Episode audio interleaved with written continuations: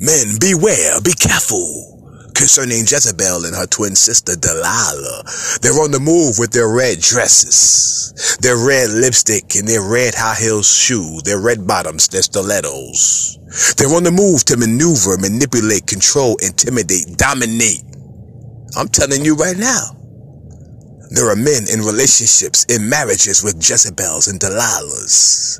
There are men who've been destroyed by Jezebel and Delilahs. You see that? There are men who are seduced every single day by Jezebel and Delilahs. The Bible warns about this woman concerning Proverbs chapter 7. It calls her the wicked woman, the strange woman, the crazy woman, the deranged woman. You see that? Read it for yourself. Proverbs chapter 7. But also study Jezebel and Delilah. These women are on the prowl. They're on the move to seduce you. Okay? They're after the men. They have a mission. They have an agenda when it comes to men. Okay? To suck you dry to manipul- manipulate your life, to control you, to seduce you, to mislead you, to deceive you, to head, to be the headliner and the prize in your life. You see, some of these women come into your life. Listen to me. They want to be the prize, not you. They want to be the headline. They want to be, uh, uh, their, they want their names, uh, uh, in the Goodyear blimp in the sky. They want the whole relationship to be about them. You mean nothing. You just are a buck. They want to get whatever they can from you. And that's it.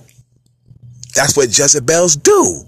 They're out to get whatever they can from you. That's it. They're gold digging whores, gold digging sluts. Okay? Witches. And they want to cast their spell on you. They're spiders. They're lizards. They're dragons. They want to get you all caught up in their web of foolishness and confusion and wreck your life. I'm telling you right now. Be careful. Don't ever make the mistake of making a Jezebel your wife. You will be lost. They will destroy you. They will cut you down. Look at what happened with the, the man of God in the Bible, Samson. That's right. You know the story of Samson and Delilah? Read it. That man almost lost his soul messing with that witch. I'm telling you right now, men, you better be careful. She come with her hips, her lips, her fingertips. She got her booty all out. She got her titties out. She got her coochie out. She wants you to see everything. You see what's going on today in the culture. These women walking half naked, butt naked. They in these churches with their leggings and their spandex and their yoga pants on. They don't cover up. They don't dress with modesty anymore. They're out to seduce you, deceive you. And I'm telling you right now, you can lose your soul messing with these women. You got to be careful. You got to be wise. You got to open up your eyes and understand that they are not the prize. Men are the prize. We are the prize as men. That's right.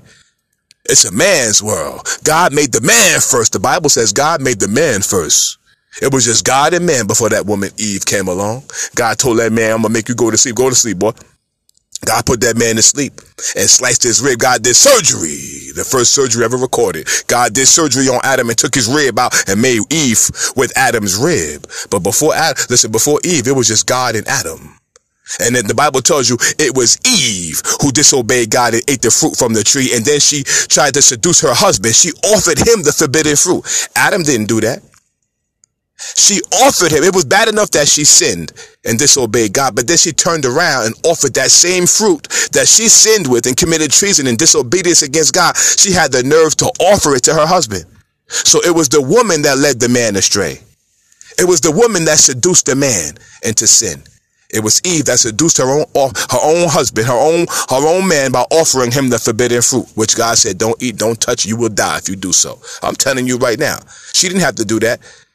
She could have came to Adam and said, hey, listen, I messed up. I blew it. God said not to eat from that tree. I ate. Let's go talk to God. God can make a way for me. God will have, maybe God will forgive me. He'll have mercy on me. God's a good God. God is a loving God. God would have restored her. But she took that fruit and why did she go offer it to her husband? She offered it to him, man. Think about that. These women come offering you things that are sinful, that are wicked. They come offering you this seduction. They offer you their bodies and they half naked, butt naked. That stuff will get you in trouble with God, man. Cover up. Have modest apparel. Live like a righteous, virtuous woman according to the word of God. A lot of these women are bringing men down in this culture. You hear the music today. You see the culture today. You see all this stuff going on in the world today. The devil's using these women. And men, you better be careful. They will bring you down and I'm gone.